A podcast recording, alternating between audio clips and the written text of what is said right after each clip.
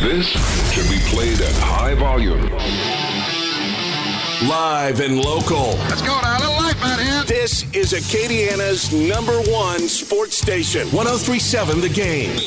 It's Saturday, and you know what that means. Finally, time for the world famous CD to step to the mic for two straight hours of no holds barred sports talk. It's better than Desperate Housewives. Are you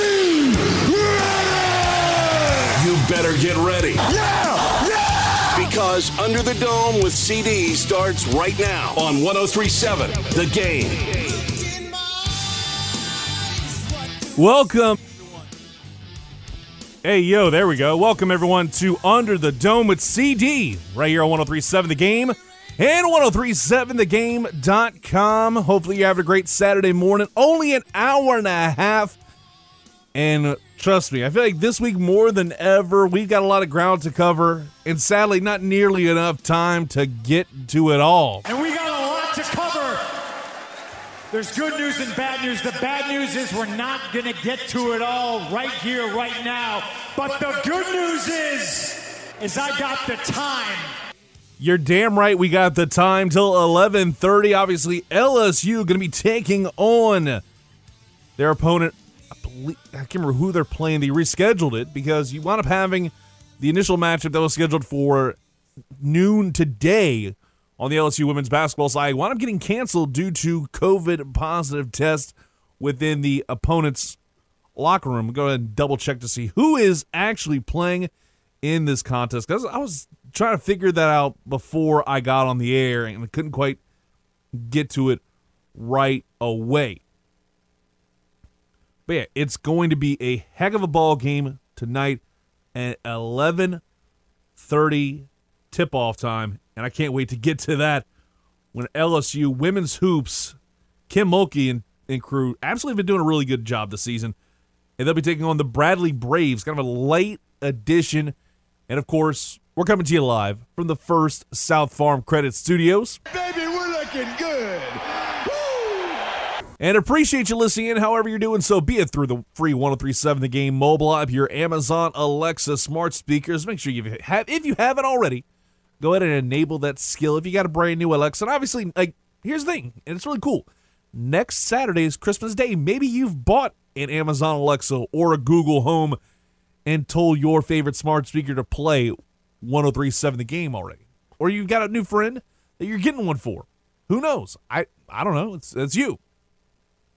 But I'm telling you, make sure those things are ready and those smart skills are enabled. That way, your friend that might listen to Acadiana Sports Station way more than you do, they can get in on the action and enjoy it in crystal clear audio. But also, we got that. We've got exactly what you want if you're around the listening area here, and that is the Tower of Power. That is the FM dial. The tower of power, too sweet to be sour. I'm funky like a monkey. Sky's the limit and space is the place. Oh, you already know we're in that mindset today on a Saturday morning, filled with a lot of intrigue because, well, we got the New Orleans Saints, Sean Payton testing positive for COVID. He's out for at least, I'd say, the next two games. I'm saying at least because it's around 10 days or so, but I mean, who's to say he could have a situation where you've got a basically one of those I guess it'd be a false negative. I mean, who knows what happens? Like, but uh, from what we can tell right now, he isn't going to be coaching later on in the week. And then obviously the Louisiana Raging Cajuns, they're getting ready for the New Orleans Bowl. But I think there's something that's a little bit more important that a lot of people aren't happy about. And I, without a doubt, the transfer portal and how things have changed so much in the last year. It's where I think it's time to talk about those troubles and figure out a way to fix it right here on this show. And that brings me to your Saturday sports sermon. The famous CD is on his soapbox to start your Saturday. Oh, testify! It's time for your Saturday sports sermon.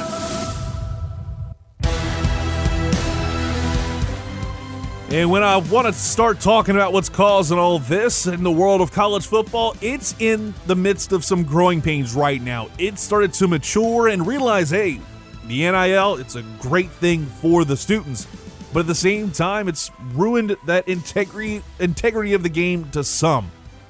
But at the same time, it was kind of already gone well before that. But it's become even more so of a pain with the NIL and changing things.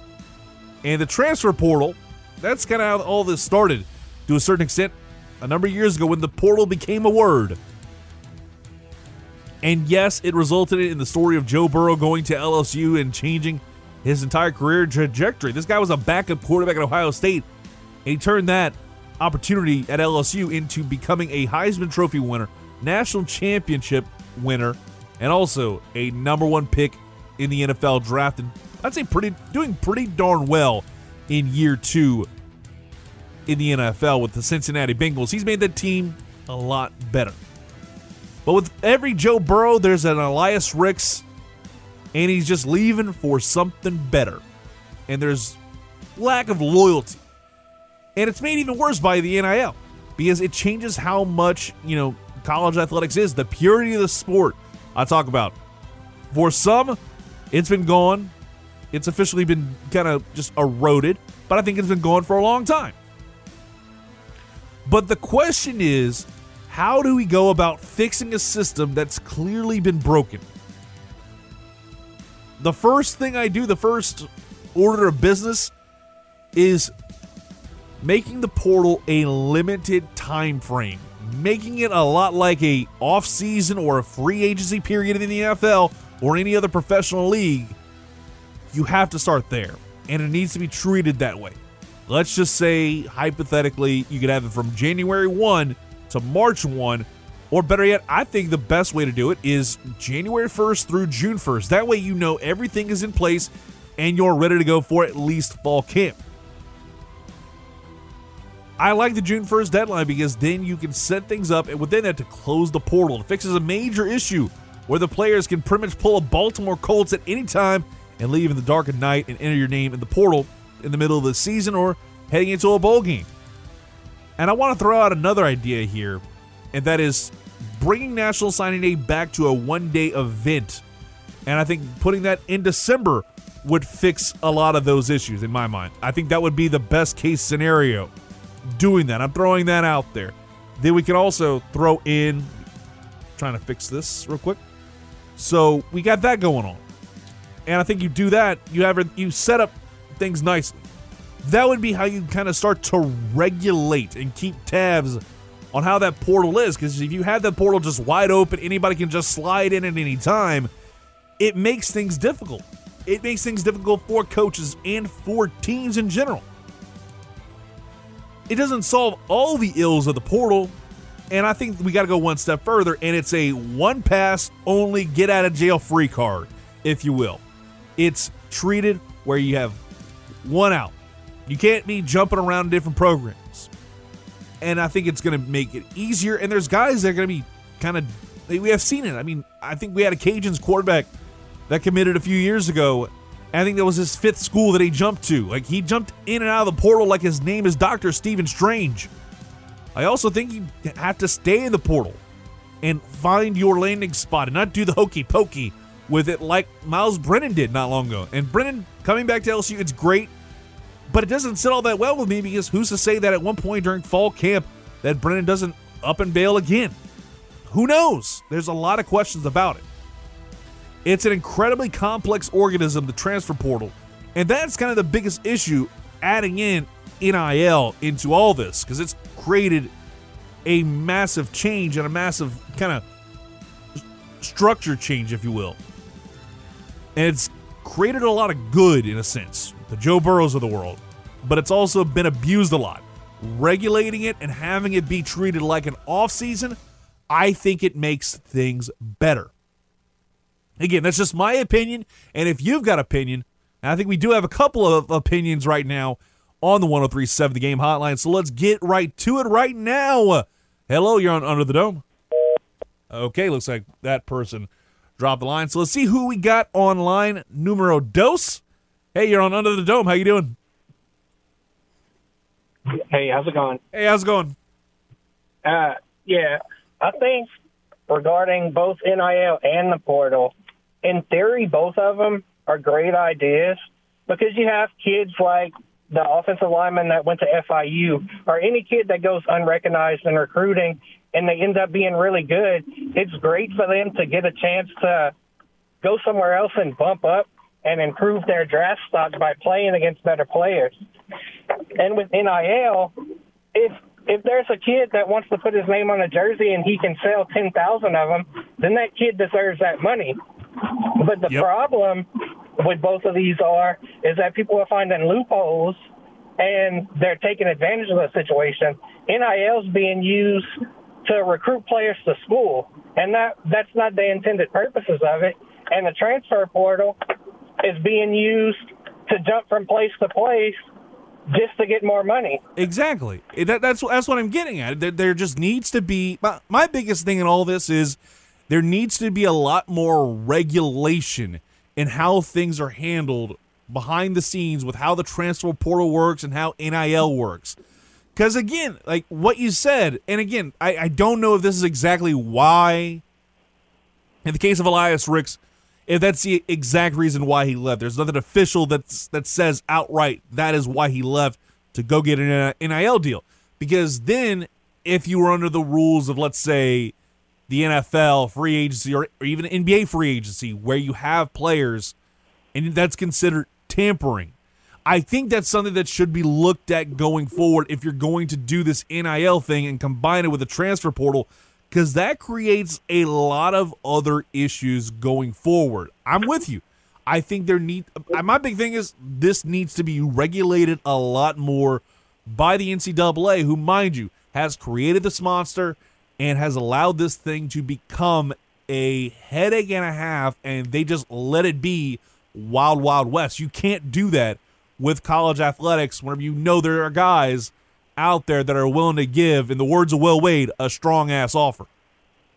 Right. And I, I think we switched from a point of it being 100% based towards the schools to being 100% based towards the players.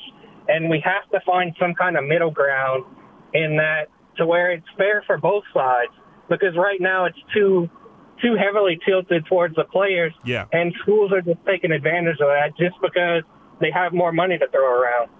I appreciate the call, man. Don't be a stranger, by the way.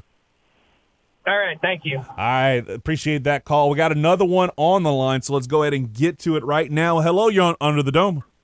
Yeah, Clint, man, I think uh, I think the NCAA is kind of just sitting back, and I think next year, well, not next year, probably two or three years from now, um, hopefully not that long, the signing day is going to go back to one day. Uh, you just can't have after the season, right after the season, coaches will um, be switching jobs, and it's just it's not fair to the coaches or players, I believe, especially the coaches. Um, but I think the NCAA will uh, cut back here and have regulations in the next few years, man. I think you. I appreciate that, Chad. And for me, I think that that's what you have to do. You have to make these regulations a thing because if you don't, it's going to continue to be a pain in the neck to manage. Like it's already bad enough, and you've got to have people who are on point and handling that portal a little bit differently. And I think also there needs to be some issues of, like I said, it's the statement about tampering that I mentioned earlier. It's Elias Ricks is kind of the crux of all this because the reports are he left because he was getting an opportunity to take a bigger NIL deal over at Alabama versus over at LSU. I don't know how true all that is. Because I'm not I'm here in Lafayette, Louisiana. That's over in Baton Rouge, and that's a bunch of rumor and innuendo. It could be completely false. I'm not gonna try and tell you that it was true or wasn't. But what I'm telling you is that if this is true, then it's literally the definition of tampering. You go see what goes on in the NBA. We see it as well. I know we they have a certain period of time when coaches in the NFL and teams in the NFL can start contacting free agents to get them on their squad and get in touch with them. There's a lot of stuff going on with it. And it's a little it's very messy. I'll say that much about how it all goes down.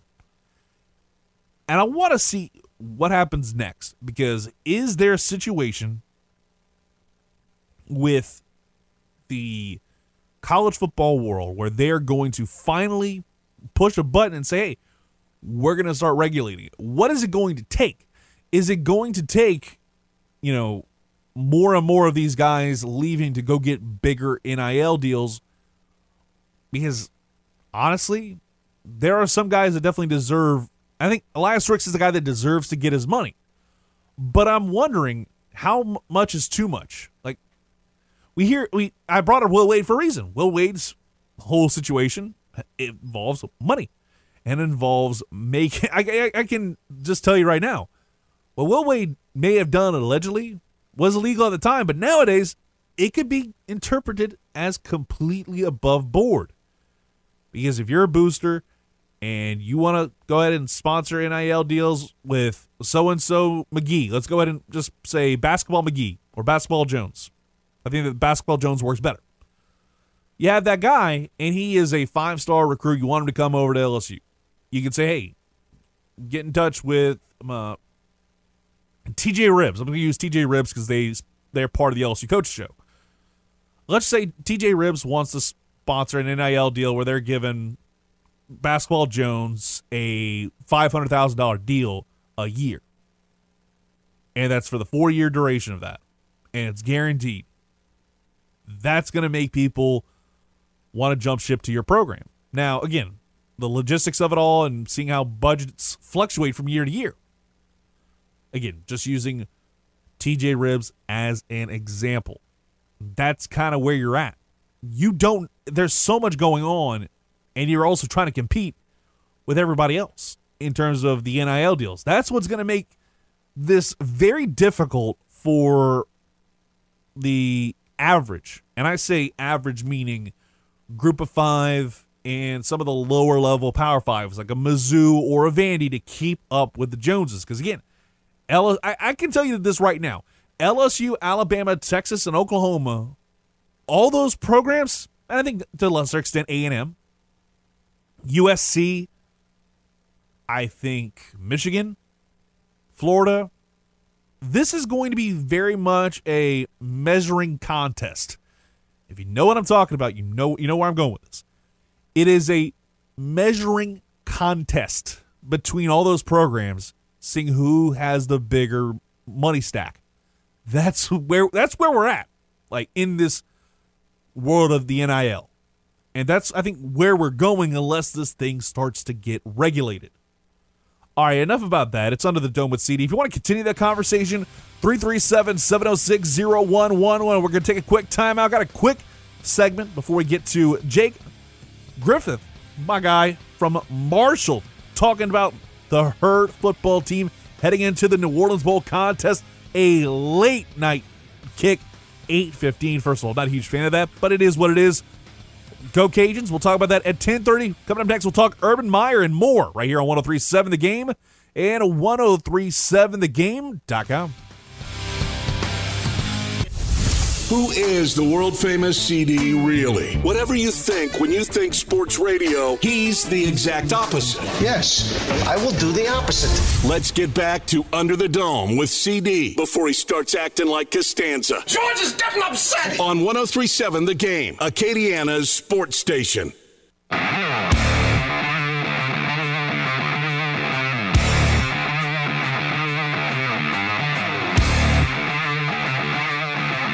Welcome back to uh, Under the Dome with CD right here on 1037 The Game, the 1037thegame.com. Hopefully, you're having a, a great Saturday afternoon. And I got to say, why not kind of cap off your weekend with some Sunday night football? Not a whole lot of football going on, on between Saturday and Sunday on this fine station because, well, we have some games getting bumped due to COVID, being bumped over to Monday Night Football. In some cases, Tuesday night, Super Tuesday football, which is going to be weird in and of itself, but that's a different conversation for a different day. But why not enjoy Sunday night football? Because the New Orleans Saints are taking on the Tampa Bay Bucks on Sunday night football, and that'll be right here on this fine station. Pre-game is going to be beginning at seven o'clock, and kickoff is set for six thirty. That's the Saints versus the Bucks on Sunday night football, and you'll hear it right here on Acadiana Sports Station 1037 The Game, your home for the NFL, thanks to Westwood One's coverage of the National Football League. And I was talking about the L- LSU women's basketball game. We damn near had a triple header of like wall to wall stuff over the course of a day. Think about this. I'll go ahead and pitch to you what we originally had planned for Saturday. We were going to have First Cup, which you just heard. We should have that up on demand before too long. But we also had this show right here from 10 to 11:30 this week. Then 11:30 pregame for LSU and their contest, which originally got canceled, then got put back on the schedule because they had a different opponent. So we have that going for us, which is nice. Then you have the three o'clock game, which was going to be the was to be the Vegas contest, which seemed like it was going to be a good one, but that got moved to a Monday night game at four o'clock. Thanks a lot. The Raiders Browns because of a bunch of COVID issues. Then you see kind of that conversation flip the script, and we see us just have the Saturday night, the nightcap. So you would have had like from 8 a.m. until 11 p.m. nothing but wall to wall sports, and not talking sports talk. We're talking straight up sports, and that's something that honestly, I think, especially after 2020, when we have those days like this, it is must listen to radio. Uh, In my mind, and mind you, maybe a little bias. is after all, I do work here. I've been here for about seven years. So knowing we have those kind of days where the the, the sports gods kind of smile down on us and then they just dump on us a little bit with that, but it is what it is. We got Jake Griffith coming on in just a few moments.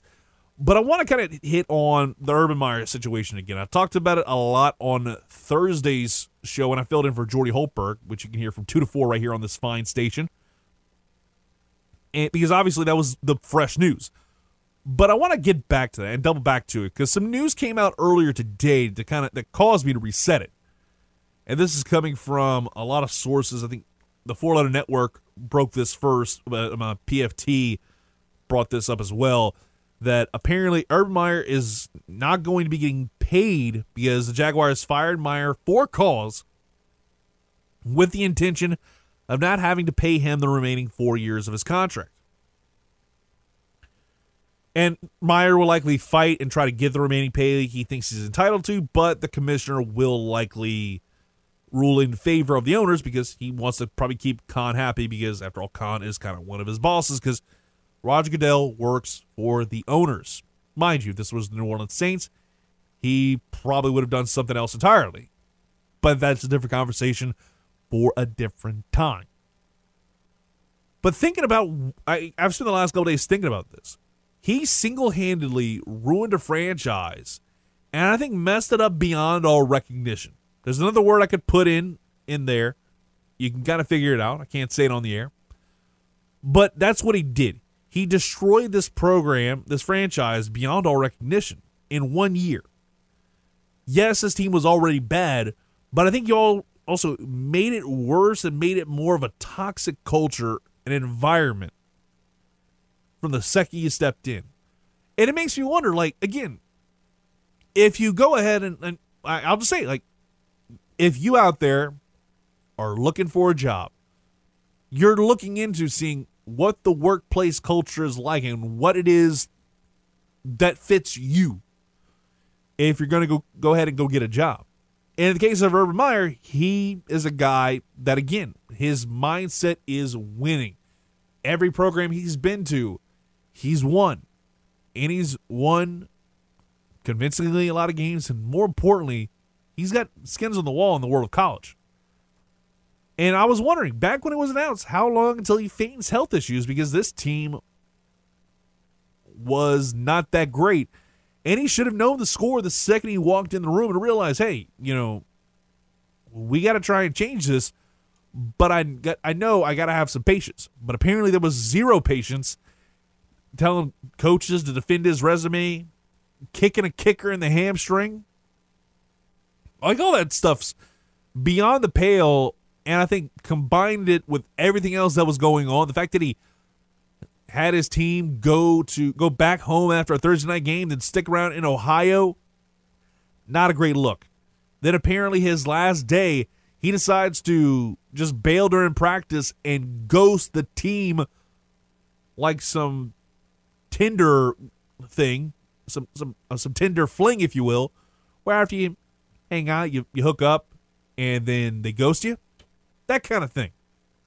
He basically pulled that off and ghosted the entire team. He catfished him. He pulled a Manti Te'o, Manti girlfriend, I should say. He pulled a Manti girlfriend and ghosted the entire team, and then he got fired at 11:30 at night on Wednesday. That speaks of like when I saw that Wednesday night going into Thursday morning, I sat there in amazement that it actually happened. Number one, number two, they did this almost. I brought the Baltimore Colts. They were Baltimore Colts esque in this, trying to do this in the middle of the night when they know a lot of people are either sleeping or aren't really on their phones looking at the latest news in the world of sports. All of a sudden, you see Chef. I mean, I can about imagine the Jacksonville Jaguars reporters saw Schefter's tweet, Ian Rapoport's tweet, and everybody else was like, guys, I need to go to sleep. I was I'm still blown away by the entire story with Urban Meyer, and that's going to be a 30 for 30 in and of itself. Just that one, those 13 games. That could very well be a two part documentary. That alone. But speaking of the four letter network and documentaries, YouTube TV, get it together. Four letter network, Disney, get it together. People need to watch bowl games, but they're acting like petulant children. It's a lot like what we see every single year or every couple years with local stations like TV 10 and TV 3, all those people, where they have to make pleas to get DirecTV to keep them on the airwaves because the fees are going up because, well, that's just the nature of the beast. You're having to make money, and these guys are wanting to take the money from the little man. But in this case, it's it's big giant versus big giant. It's Godzilla versus Mothra. Somebody brought up, and it's time to just say, hey, just just go ahead and let it be, because YouTube TV apparently didn't agree to a new deal with Disney and it removed ABC and the four letter network on the first day of bowl season. Everybody's entering the portal now in terms of going from YouTube to Hulu, probably. And that's just not a great look. Good job, Google, losing out to Disney, you bunch of jabronis. All right, it's under the dome with CD. Right after this, we'll talk with our guy, Jake Griffith, about the Marshall Herd, also them moving to the Sun Belt, and so much more because the New Orleans Bowl is tonight. I can't wait to chat him up about all things Marshall football heading into the game against the Cajuns in the New Orleans Bowl. Back after this on 1037 The Game and 1037thegame.com. numbers don't lie because when you listen to Under the Dome with CD, your knowledge of sports increases by 141 and two thirds percent. And they spell disaster for you as sacrifice. Now let's get back to the genetic freak of sports talk on Acadiana's sports station 1037 The Game.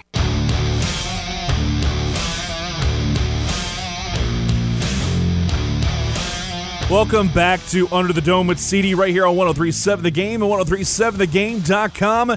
And the Hangout Music Fest, it's returning next summer to the sandy beaches of Gulf Shores, Alabama. And we want to hook you up with tickets for this epic weekend of music in 2022 featuring Post Malone, Halsey, Doja Cat, Fall Out Boy, and Megan Thee Stallion, just to name a few. And all you got to do is text one word, obviously, if you're if you're driving right now, hand it over to your passenger, or if you don't have a passenger, just go ahead and make a mental note of this. Text Hangout to 68683. That's Hangout, H A N G O U T, to 68683. And if you want more information about Hangout Fest 2022, which will be going on from May 20th to the 22nd, go ahead and drop a line to 1037thegame.com. That's the place to be if you want to know what's going on with Hangout Fest 2022. Great to see concerts kind of back in action. Hopefully, once we get to May 20th through the 22nd, we're kind of past the whole thing we're dealing with right about now. But right now, we got to kind of shift the conversation over to the city of New Orleans. And we're not talking about the black and gold, we're talking about the vermilion and white taking on the herd of Marshall. And I always like to do this.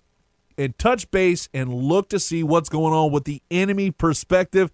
But in this case, our next guest isn't an enemy at all. He's a very good friend. And that is Jake Griffith, the director of multimedia at Marshall, does some play by play currently for the basketball program, but I know he's done some for the football side as well. Probably one of the youngest rising stars in this industry, I would say. That is Jake Griffith. Jake, how you doing, man? Hey, Clint, great to be back on. You know, I was sitting here thinking about this. It's been what, like five years, I think, since we I used to do the Saint stuff, covering the training camp, and yep. now coming back on talking about Marshall football. So it's good to be back. Thanks for having me. Oh, exactly. And you know, right before we came back from break, I wound up seeing something on social media of Coach Prime out there on the field riding around a little like tricycle, but not like not like the, like, but it's like a motorcycle with three wheels. Basically, he was three wheeling yeah. it. And I'm wondering, does Marshall have something like that they they ride around on before the game?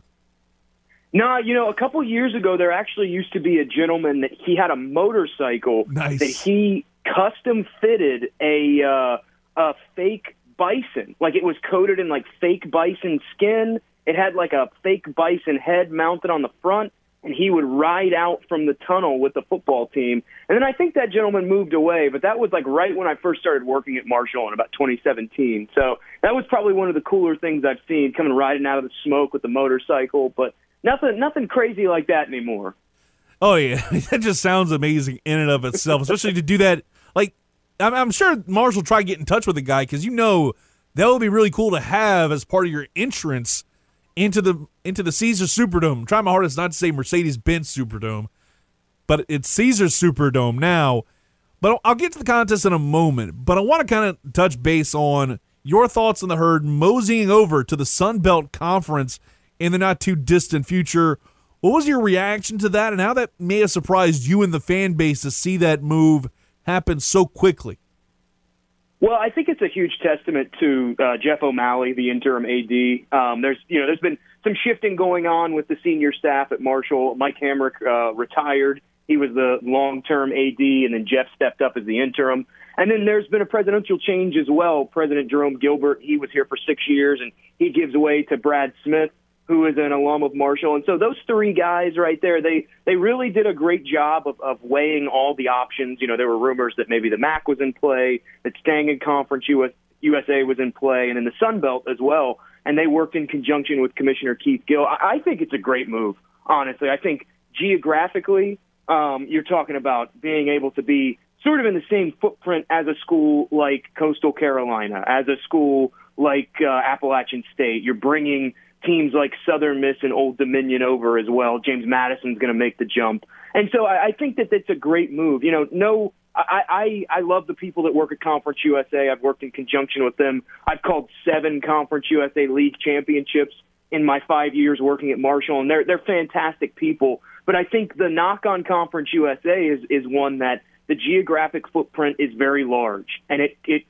takes across three time zones. You know, you look at a school like UTEP, they're in mountain time. And so I think now you, you move Marshall to the Sun Belt, which is strong in football, and we know Marshall's got a strong football brand. They're a sneaky good men's and women's basketball conference. They're a strong baseball conference. When they bring soccer back, men's soccer, they're going to be one of the strongest men's soccer conferences in America. I, I think all of the things make the most sense for Marshall to be in this league. And then you also look excuse me, you look at the television exposure as well, and you're going to a league that has an ESPN TV agreement. And I think that's something that the Marshall fans have been clamoring for for years now since the Conference USA TV deal was renegotiated. And that's more exposure for the Thundering Herd. I mean, you, you have to look back in the 90s. Marshall and and the late great Dan Shoemaker, who worked at ESPN, and and Keith Morehouse, who is the sports director at WSAZ, and he has the ties to Marshall with his father. You know, they sort of started that ESPN Plus thing in the early 90s when it was on local television, and the fans could flip on Channel 3 or Channel 8 in town and watch ESPN, and they long for the days of being able to flip on, whether it's ESPN Plus in its current incarnation or two or you or regular. They long for the days of being able to flip on the television and just find Marshall Athletics in one home. And I, I think when you look at all the factors, I, I think it, it spells a fantastic move for Marshall. Oh no, I'm in agreement with you wholeheartedly. I mean, we were getting conversations about this a lot, you know, in the high school realm. It's like sometimes there's so many teams you got to kind of keep tabs on, and with different market, different radio stations airing different games, you never know exactly what station the home broadcast is always on. In some cases, in terms of just in terms of promotion or lack thereof, but that's a different conversation. But I agree with you. Yeah. Being able to Yeah, move you know, over to yeah. the Sun Belt Conference, the fact you you know it's guaranteed to be on the four letter network, unlike sometimes you're on Stadium, sometimes you're on Facebook Live. Like it's it's hard to really like peg down a certain program like a Marshall or even like a Southern Miss, another team that's potentially going to be coming going to be coming over the next couple of years. But I saw a report heading into championship Saturday, and I want to touch base with you on that real quick. Then we'll get to the game itself. Mm-hmm. But do you think there's a likelihood of Marshall, along with Southern Miss and some of the other teams, jumping ship in 2022, or was that a bunch just a bunch of hogwash and rumor?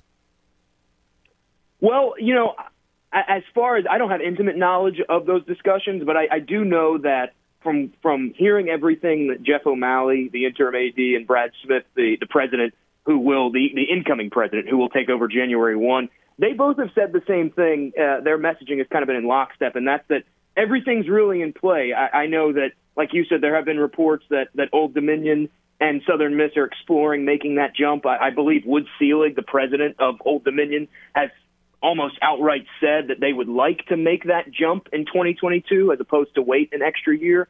Um, you know, there there are a lot of factors, especially when it comes to the exit fees. Um, and we know, obviously, money makes the world go round, no matter if it's college athletics or just the world in general. And so, you know, it just it depends. I think from a Marshall perspective of of if those if the certain factors align of being able to come up with that exit fee and and if these things can work out then yeah I think they would like to make that jump. I don't want to speak for anybody. That's just my personal opinion. But you know like I said it, it's I think everything's in play right now. And I think once the bowl game passes you might start to see some more of those questions start to get answered a little bit. I know that everything's hectic when you have half your staff in Huntington and half your staff down in New Orleans. And so you know, once once the bowl game passes and we kind of settle into that crossover season, as they call it, being done, where we can fully shift to just winter sports, you might start to see some of those questions, uh, those answers to those questions materialize a touch. Talking now, Jake Griffith, part of Marshall Athletics, and just looking at this team on the football side of things, because now we're actually going to get to some actual X's and O's and Jimmys and Joes. But what can you say about Grant Wells? He's put up solid numbers, but that touchdown interception ratio isn't great, and he's going to have to perform at a pretty high level against this Cajuns defense, in my mind. What does he bring to the table, and how can he kind of cause fits from that Cajuns defense? Well, I think the interesting thing about Grant is that, you know, he, you look at the roster, and obviously with the COVID year and everything, I, I believe the roster still has him listed as a redshirt freshman, but he's actually been on campus for three years, so he's really starting to find himself. I, I think the biggest difference from a Doc Holliday offense, which we saw Grant in last year, and a Charles Huff offense this year, is that they've really allowed Grant to be more of a gunslinger. And Grant's got a great arm. I, I think that's that's the biggest compliment you can pay Grant is that he's got a cannon of an arm. I mean, that dude, he can throw that thing probably 60 yards from his knee. But the the biggest knock on him is what you mentioned, and that's the interceptions. And he has thrown more interceptions than any quarterback in the nation this year, and that's going to be a problem against a raging Cajun defense. They've already got nine interceptions on the season, and they're allowing just the 25th fewest passing yards in the country. Uh, so I, I think Grant's going to have to be smarter with his ball placement in this game, and I think he's really going to have to go through his progressions. And I, I think that's one thing that early on in the season he had a tendency to. He knew what receiver he wanted to go to, and he may stare that guy down just for a hot second. And I think in this game, he's really going to have to show the full, mature package of what we started to see when Marshall was finding their stride in that five game winning streak. And then he went out of that Western Kentucky game with the concussion, which head coach Charles Huff said he will be good to go. He's cleared concussion protocol. So I I think that's the biggest thing is he's going to have to be smarter about his ball placement and not staring down those wide receivers.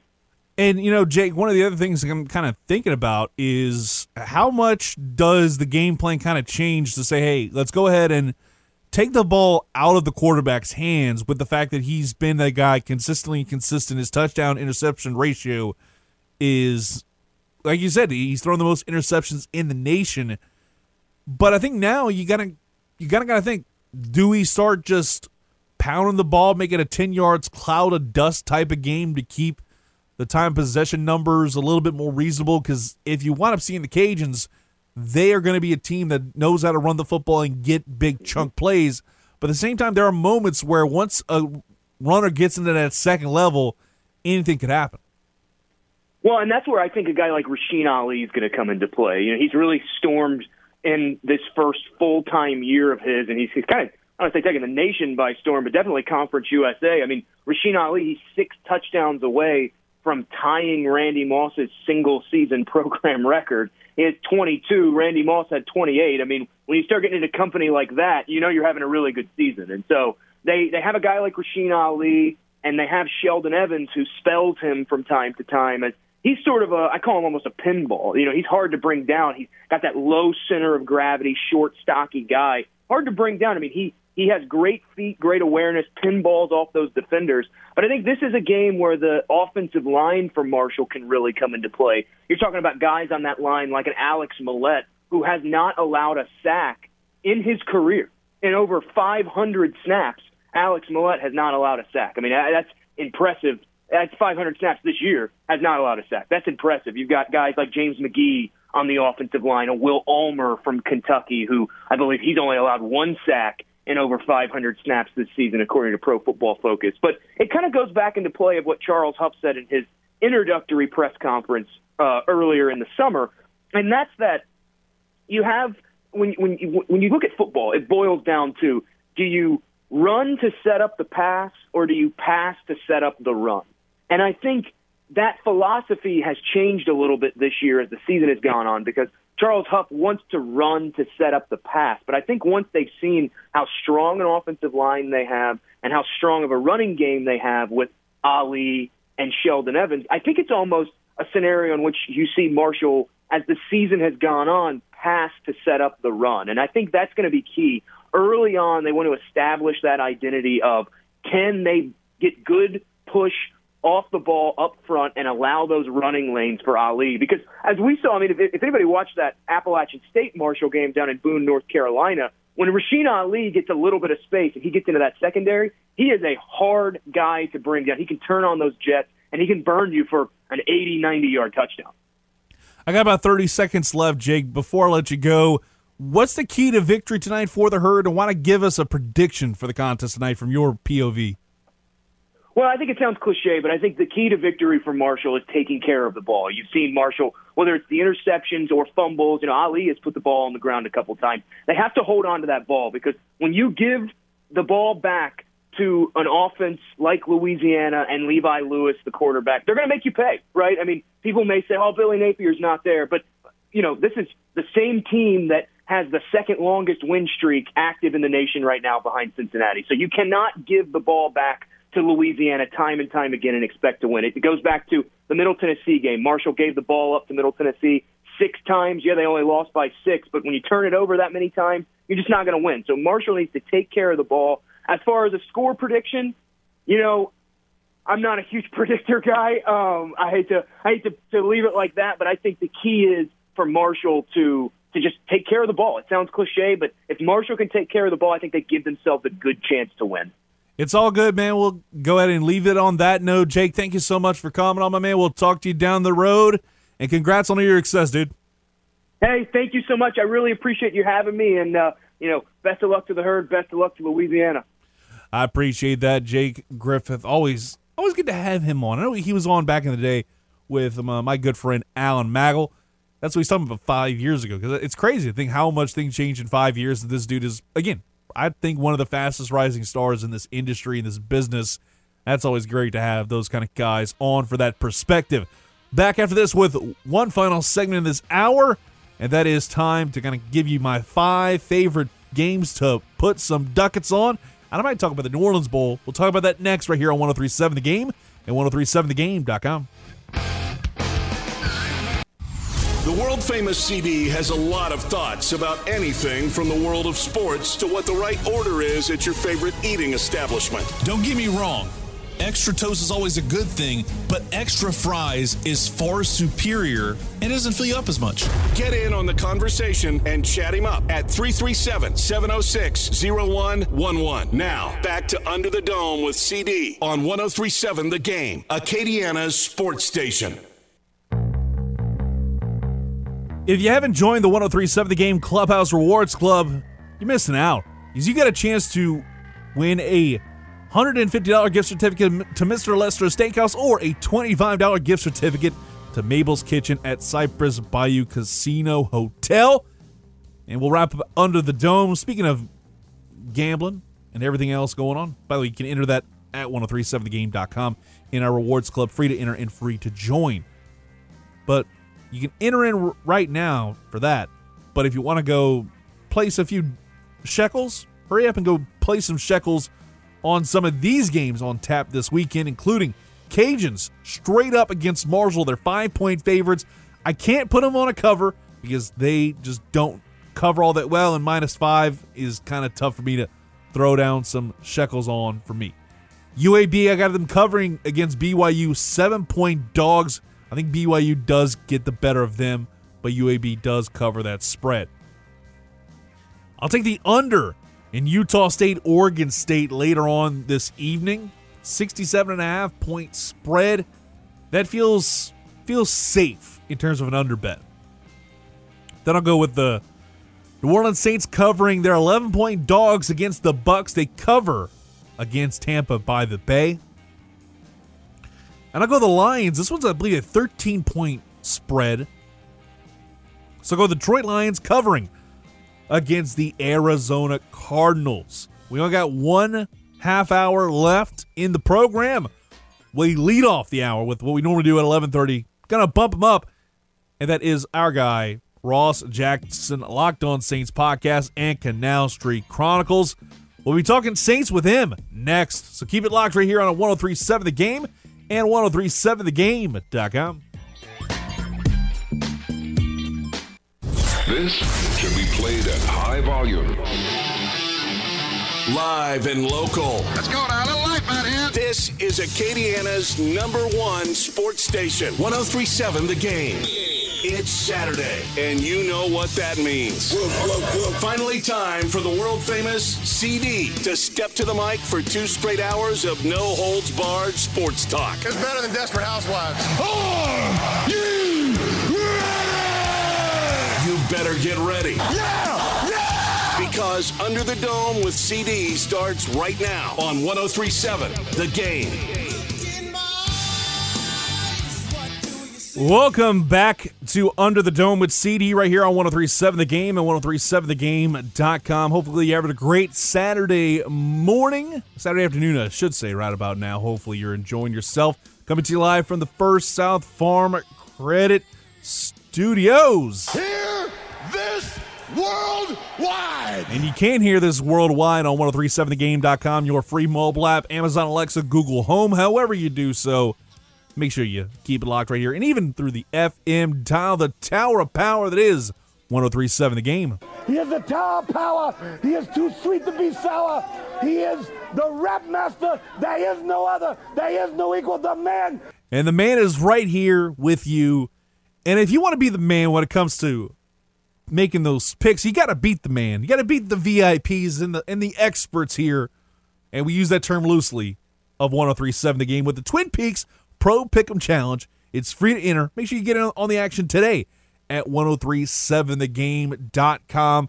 And it's a little bit unusual to have this guy on to start off the hour. So I just got to get his walk up music going because that's how I, it just, it doesn't feel right if we don't play this music right here, right now.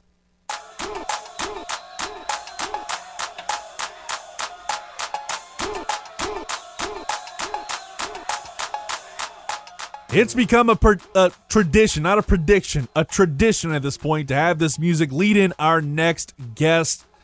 And of course, that is the one and only Ross Jackson, part of the Locked On Saints podcast and Canal Street Chronicles. Ross, what is happening, my brother, on a Saturday afternoon?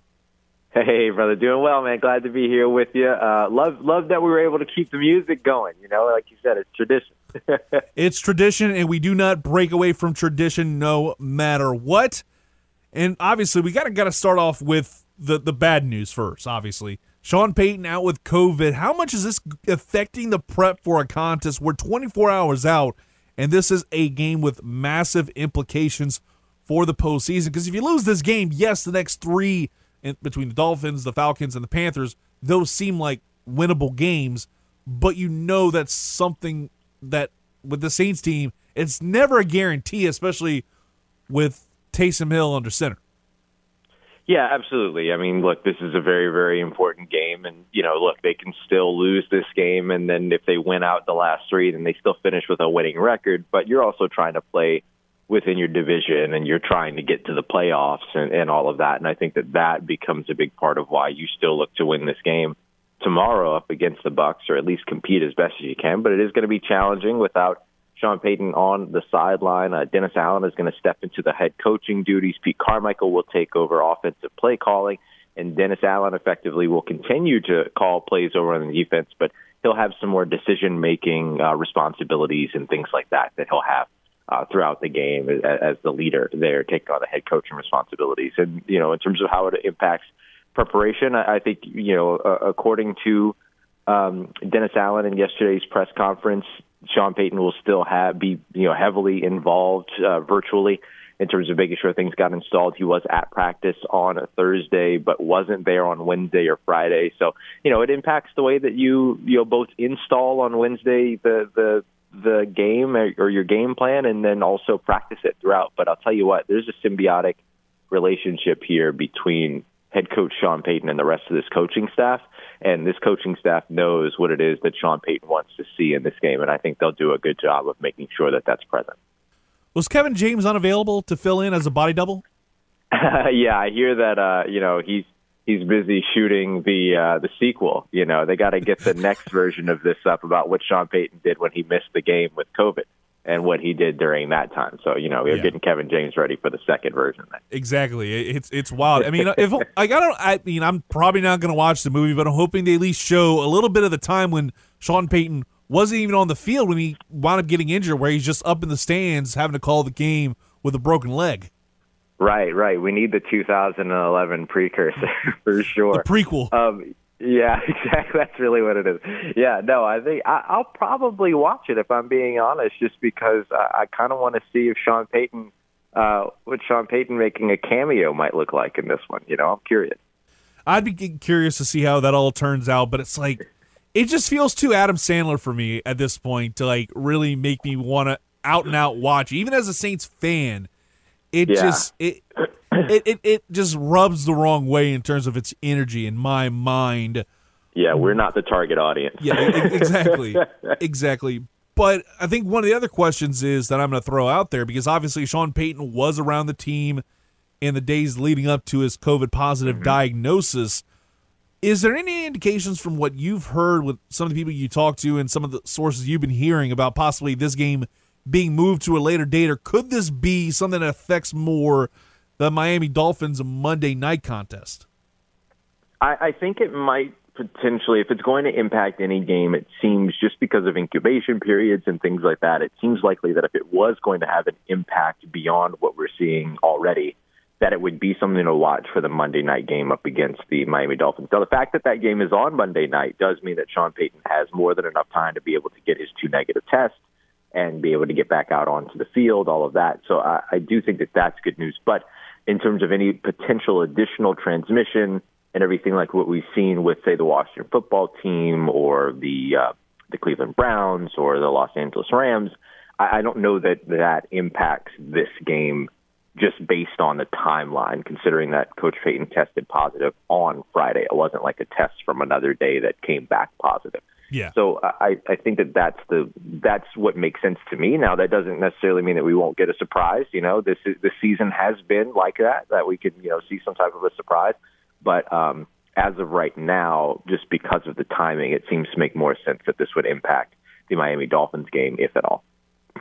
And looking at last week, we talked about it. The fact you have Alvin Kamara back in that lineup, it changes the entire complexion of the offense. But in all honesty, this offense looked a million times better than they have over the last month during that losing streak.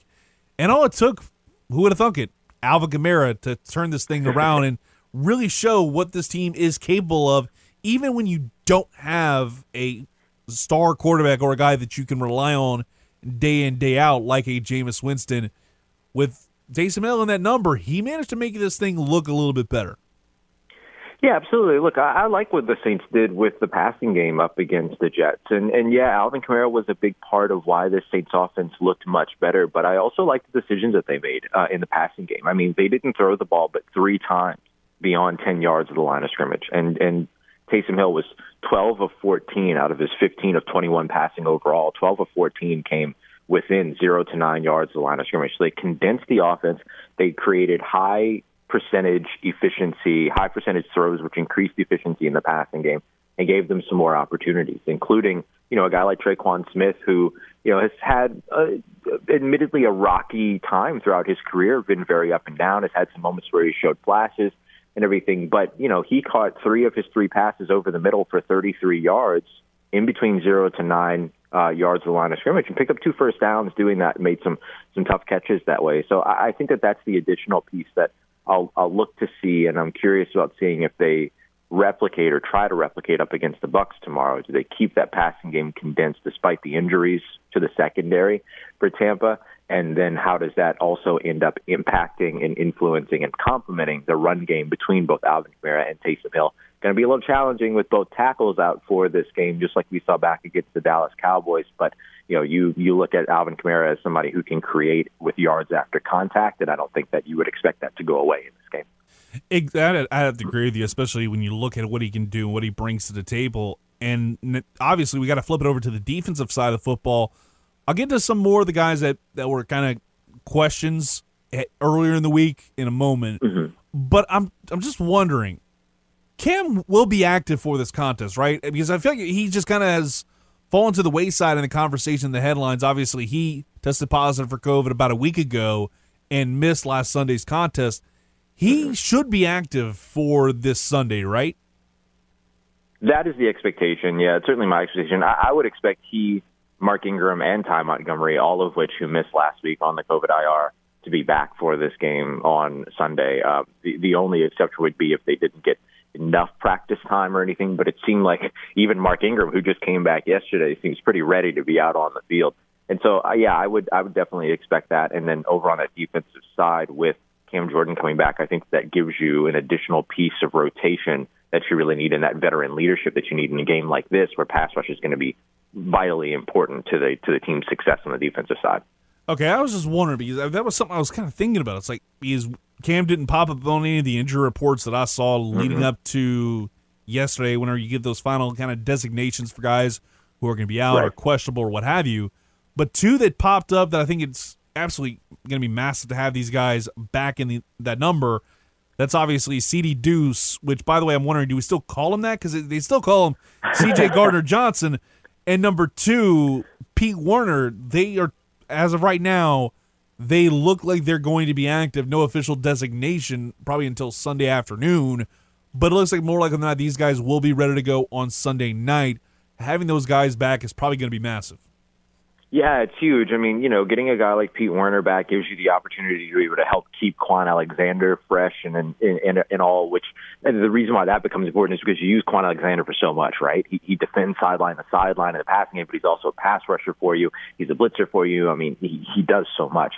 And so when you have those obvious passing downs and you can spell him a little bit and give Pete Werner those reps, and that helps to keep Kwon Alexander and sort of extend his efficiency and effectiveness when he's out on the field.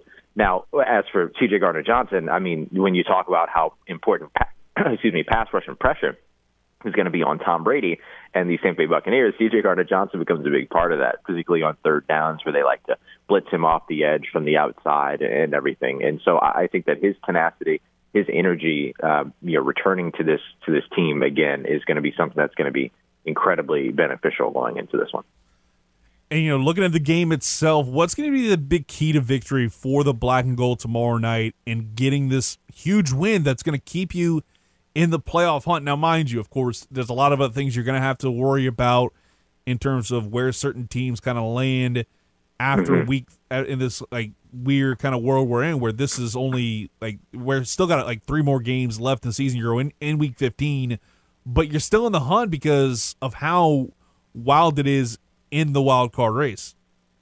Yeah, absolutely. And and you mean like you, you put aside the, the the Sean Payton situation, and you know I just want to say too that obviously like you know we we wish him well in a speedy recovery and all of this, but you know you you put that aside, you put what the other teams around you in the conference.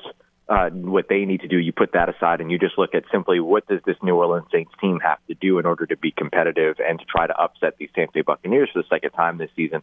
And over on the defensive side, I think that the symbiotic relationship between pass rush and coverage is something to, to really pay attention to. And what I mean by that is that even if the coverage isn't solid on a specific, you know, any specific down, in or out, then you, you want the pass rush to be able to get there quick enough to be able to cover that up. And in situations where the pass rush can't get there quick enough, can the coverage hold up long enough to allow guys like Cam Jordan, Marcus Davenport, David Onyemata to be able to fight through their blocks and then get after uh, Tom Brady deeper into the you know deeper into the clock after the snap. I think I'd say. And then the other piece of it is is create the turnovers. I mean, you look at what it is that Tom Brady has done career wise up against the New Orleans Saints. He's thrown interceptions in over 60% of his career games against the Saints.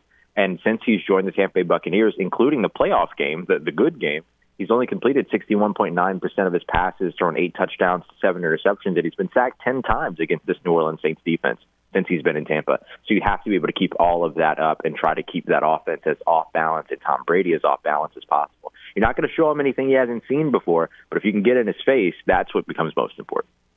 Ross, thank you so much for coming on, my man. Obviously, next week we won't have a show because obviously it's Christmas Day. They aren't going to have us on the air on Christmas Day. So I'm gonna tell you right now, have a Merry Christmas, man. Happy holidays to you and you and the family out there. And you take it easy. I'll talk to you once we get into 2022, man. Yeah, absolutely, man. Right back there, right back at you to both uh, you and yours, and to everybody over at the studio as well. Have, uh, Merry Christmas, Happy Holidays, and uh, I'll be talking to you here again soon. Y'all enjoy and have a good one. Stay safe. All right, Ross. That was Ross Jackson, everybody. And I, I was going to pretty much refuse saying, see you next year. I'll just say 2022 because that's what it is. It, I, I was listening to Jim Rome the other day, and it got me like I was almost say, almost caught myself saying it, but I said no, I'm not going to say see you next year. It's just cheesy. But I'll be walking into 2022 inside these First South Farm Credit Studios, talking to you about the New Orleans Saints. Not because they're in the playoffs, but because the season's still going. Because you got two more games left in the season. It's the Panthers and the Falcons. I don't remember if the no, I think it's the Falcons, then the Panthers, in that order. And honestly, I hope the Saints are still in playoff contention because if not, I'm gonna be upset. Then again, if they win tomorrow, I don't have them winning, like I said in my Fave Five bets. But it would make Christmas a little bit easier because that Sunday, the day after Christmas, is always kind of like a weird day.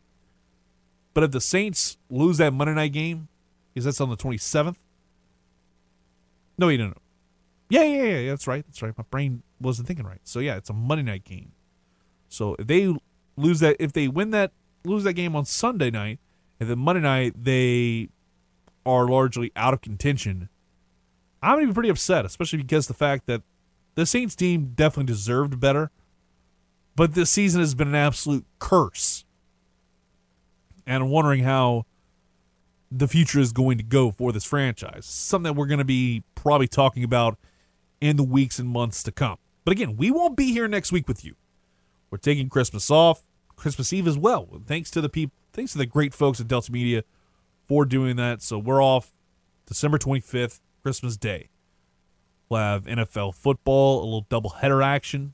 Hopefully, hopefully COVID doesn't throw a wrench in all this, because obviously it is the winter months, and obviously that's when viral infections do indeed go up. I know some players for the Cajuns, they've been dealing with the flu. So it's it's not just the vid. It's not just I mean, don't get me wrong. COVID's bad, but it's not the only thing that's kind of floating around in these here parts. Just go ahead and leave it at that. But we'll take a quick timeout, wrap up the show in a nice little bow with one final take that you may or may not agree with You probably are going to disagree with it. But it's my new rankings of the Spider Man movies because I got to see the new one. So it's time for a re rank. And I think the way it is now is the way it's going to be, especially with the top three. Unless something blows me away, we'll talk about that next, right here on 1037 The Game and 1037thegame.com.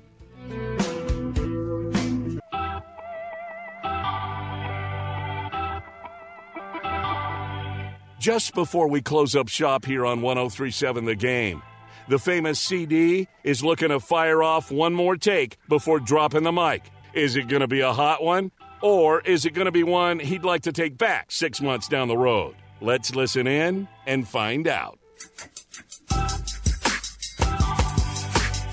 Welcome back. We got one final take before we get on out of here for the 2021 year because obviously next week we don't have a show. But I want to touch base and talk about the Spider-Man movies because I got to see the newest one and I've been wa- rewatching a lot of the other ones that I didn't I haven't seen in a while because I saw the other two new ones in theaters. And you know, we'll just go ahead and throw it out there. Number 9 and number 8 right out the gate, those are going to be Amazing Spider-Man 2 and Amazing Spider-Man 1. Both these are garbage and don't deserve to be even talked about, but you know they're part of the canon now. So Amazing Spider-Man 2 and Spider-Man 1, Amazing Spider-Man 1, excuse me. Those two belong at the bottom of the barrel. Sorry, Andrew Garfield, not sorry. Not my favorite. Number 7, I'll go Spider-Man 3. I liked it more than I did when I rewatched it this week. But it just still had moments where I was like, okay, this isn't my favorite of the Tobey Maguire trilogy. I go Spider Man Far From Home, number six on my list. It's a fun movie. It kind of ties up a lot of loose ends from Infinity War and gives you some follow up on that, which is great. And also Endgame, I should say. It follows up a lot from Endgame after Tony Stark died and stuff, and kind of also addresses a lot of the blip, all that stuff. So that was a great thing to see them kind of talk about. Spider Man 2 is without a doubt one of my favorite Spider Man movies. It lands, though, in the middle of the list once I kind of really got down to brass tacks about it because there was just so many things I didn't like about it. The fact you wound up having Spider Man lose his powers partway through the movie, then have to kind of gain them back. So Spider Man 2 is right in the middle of the pack. Number four, Spider Man Homecoming. It was a fun, like, great way to establish a character and establish everything going on with him because you just saw Spider-Man show up in Civil War. There was no pomp and circumstance about it, but you get to learn more about who the man behind the suit is. And at the end of the day, sometimes that's what Spider-Man is, and he and Tom Holland's been a great Peter Parker. So number three, I gotta go with the OG Spider-Man, Tobey Maguire, Bonesaw McGraw, all that stuff. When I rewatch it, it was still just as good as I remember it. Number two, I got to go with the new one Spider Man No Way Home. This was an outstanding movie from start to finish. I'm not going to spoil anything, but if you haven't gone seen it yet, go out of your way and go check it out. It is so good, especially when you go watch it with people. I know nowadays movie theaters they've kind of gone the way of the dodo bird with streaming and kind of COVID fast forwarding some things, but this is one you have to go see in theaters. Number one, I'll go into the Spider Verse. It's cheating, damn it, it's a great movie. The animation, the cinematography of it, it is spectacular, and it is, as the kids like to say, on one. And I'm on my way out for this week and this year. And I'll go ahead and, before we get out of here, be a little more sappy and say, hey, thanks. This is that time to just say, you know, thank you. It's a moment of gratitude here before I go ahead, head on out, and come back in 2022 refreshed, rejuvenated, and recharged. And the show gets better. Over the last year, the I'll say it, the numbers for this show have been fantastic. They've doubled year over year. And it's because of you, the listener. And I appreciate each and every one of you for tuning in and listening to my dumbass for two hours a week. That's saying something. Like, I'll admit it. Like, this year has been a lot of me kind of dealing with a lot of changes and rolling with the punches and realizing, hey, I put together one hell of a product each and every week. You get to hear me just spout off about everything, and you tune in. And for that, I thank you.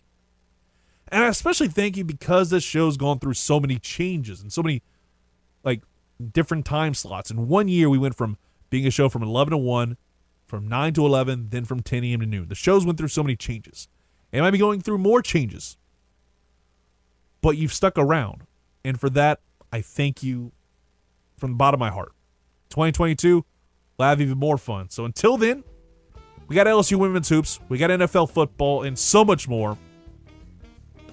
Catch you on the flip side. Or as Michael Scott would say, catch you on the flippity flip. Peace out, everybody.